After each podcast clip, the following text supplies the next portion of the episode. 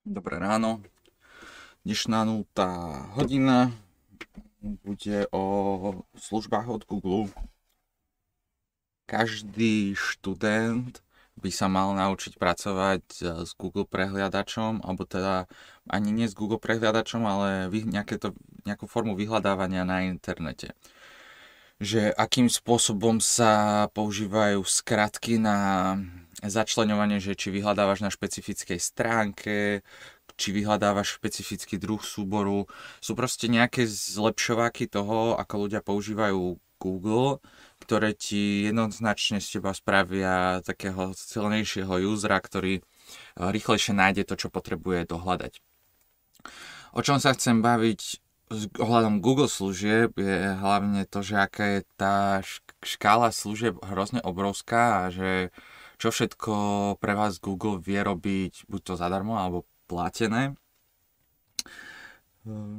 My okrem toho, že máme zaplatené firemne nejaký workspace, ktorý vlastne spôsobuje, že každý náš užívateľ má svoju e-mailovú firemnú adresu, ktorá je napojená na Google Drive, tak vlastne má cloudový priestor, ktorý je zdieľaný. Máme nejakých, neviem, či to je 80 terabajtov zdieľaného priestoru na ktorom vlastne keď ktokoľvek čokoľvek robí, tak ako keby to robil, že mali to sprístupnený všetci ostatní. Takže vlastne musí to on nastaviť, že je to sprístupnené tým ostatným, ale je to velice super názo, na, nástroj na uh, kolaboratívnu prácu.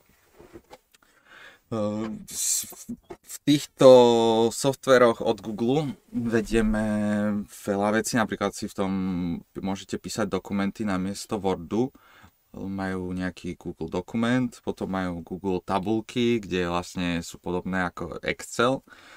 Rozdiel medzi googlackými a exceláckými so, softverovými riešeniami je, že jedno potrebuješ mať nainštalované v počítači a jedno je online vyriešené, že, riešiš, že celý čas to používaš v Google Chrome. A môžeš to tuším používať aj v iných prehliadačoch. Čo je výhoda teda toho je, že máš všetky svoje dokumenty prístupné kedykoľvek online, kdekoľvek, bez toho, aby si musel mať nejakú ich fyzickú kopiu. Fyzická kopia myslím tým, že by si to musel mať na USB alebo CD. Ehm, tým, že vlastne máš tento Mm, Google Drive, tak máš ošetrené to, že sa ti tie veci zálohujú a teda to máš prístupné kdekoľvek kde, môžeš to zdieľať so svojimi uh, spolupracovníkmi. Tiež môžeš využívať uh, rôzne nadstavby na tieto aplikácie.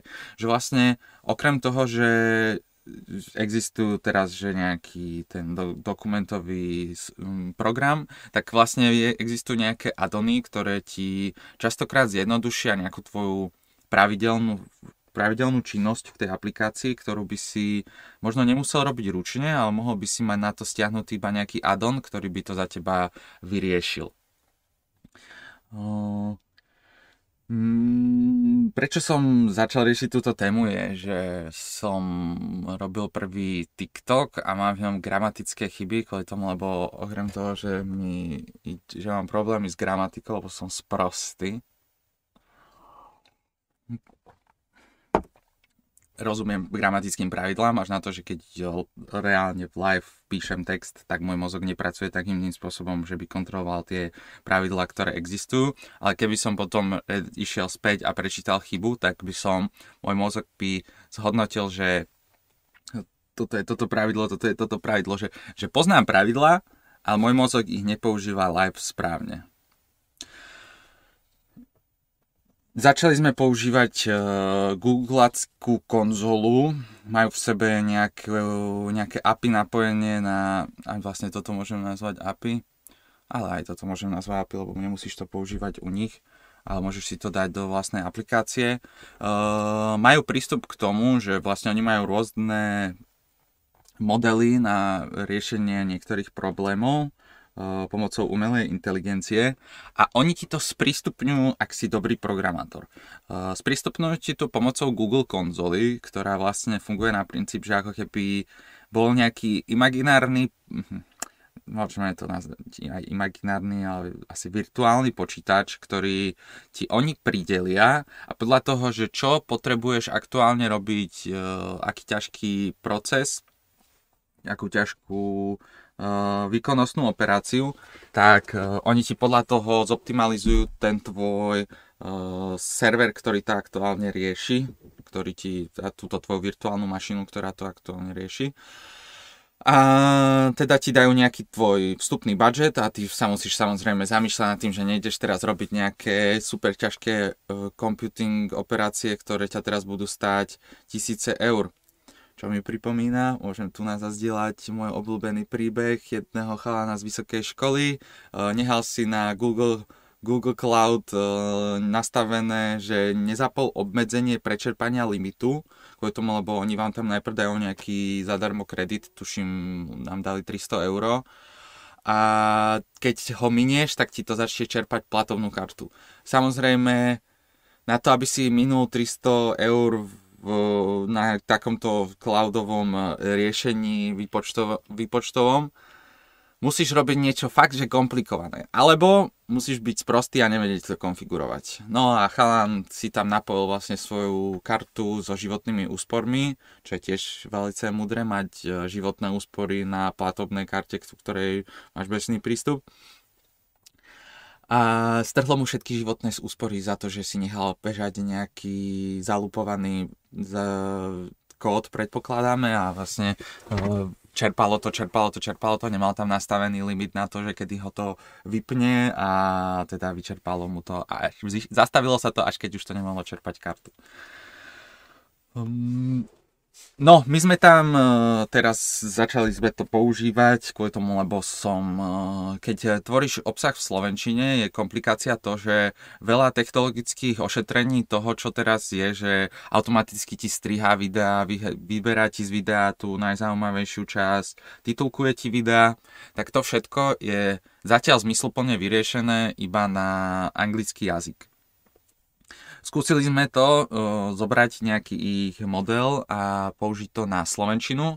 A keďže som si to nekontroloval, len som sa tu tešil z toho, že yes, uh, vyfluslo mi to text uh, z hovoreného slova vyplulo titulky napísané uh, správne, aj kontextovo, aj správne zaznamenané moje E, E, ale uh, urobilo to zvláštne gramatické chyby, ktoré ne, ne, napríklad uh, napísať síce dlhé a v slove navýšiť, ale napísal ho mekým.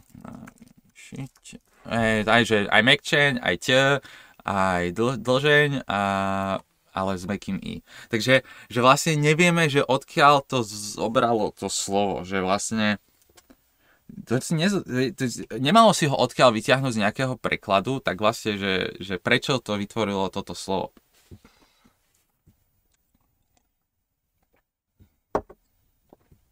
Tiež tento model, mm, neviem, či máte skúsenosť s tým, ako vyzerá titulkový súbor, keď ste si niekedy stiahli, stiahli film, ale je to vlastne formát SRT, a tento formát má v sebe, že je to textový súbor, ktorý obsahuje Eh, čas tituliek, ako je začiatok riadku a potom eh, text titulky, ktorá tam má byť namiesto toho času. A vlastne vyplulo to z SRT súbor až na to, že uh, bez toho, aby tam boli tie časy, že vlastne, že, že zase, neviem, ako vám to opísať. Na to, aby ste pracovali s textom, môžete používať rôzne modely. Google ich má niekoľko vybudovaných, tam sú zverejnené viacere. Tak vlastne my sme skúšali, že ktorý je ten najzmysluplnejší na Slovenčinu. Až na to, že sme zistili, že ten, eh, ktorý má tú Slovenčinu najkrajšiu, že vlastne zmysluplne preloží slova, nie sú to polské preklady ani české, ale sú to Slovenčina, eh, chytí všetky kontextne slova, aj keď ich nejak skomolím. A Ale nemá tam tento časovač titulek. To znamená, že potom treba ručne prepisovať titulky. Chcel by som mať prístup k tým developerom, aby sa im to otreskal o hlavu, aby to, si to fixli kvôli tomu, lebo keď už majú jeden model, v ktorom funguje časovanie tituliek, ale píše zlé titulky a potom druhý model, v ktorom síce napíše správne titulky, ale je zlé časovanie, tak stačí ich iba spojiť dokopy a boli by sme všetci šťastní.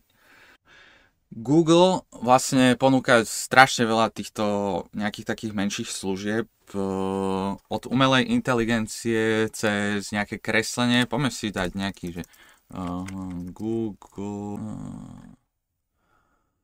Uh, tak tu na Ježiš Mária, oni majú aj, že Google mapy, Google, Google vám poskytuje toľko veľa vecí, nebudem ich obhajovať, že by vám to ponúkali zadarmo, treba mysleť na to, že sú to ľudia, ktorí predávajú všetky vaše informácie ďalej a všetky informácie, ktoré im zanecháte, sú pre nich vlastne tá najviac hodnotá informácia na to, ako s vami operovať ako so zákazníkom.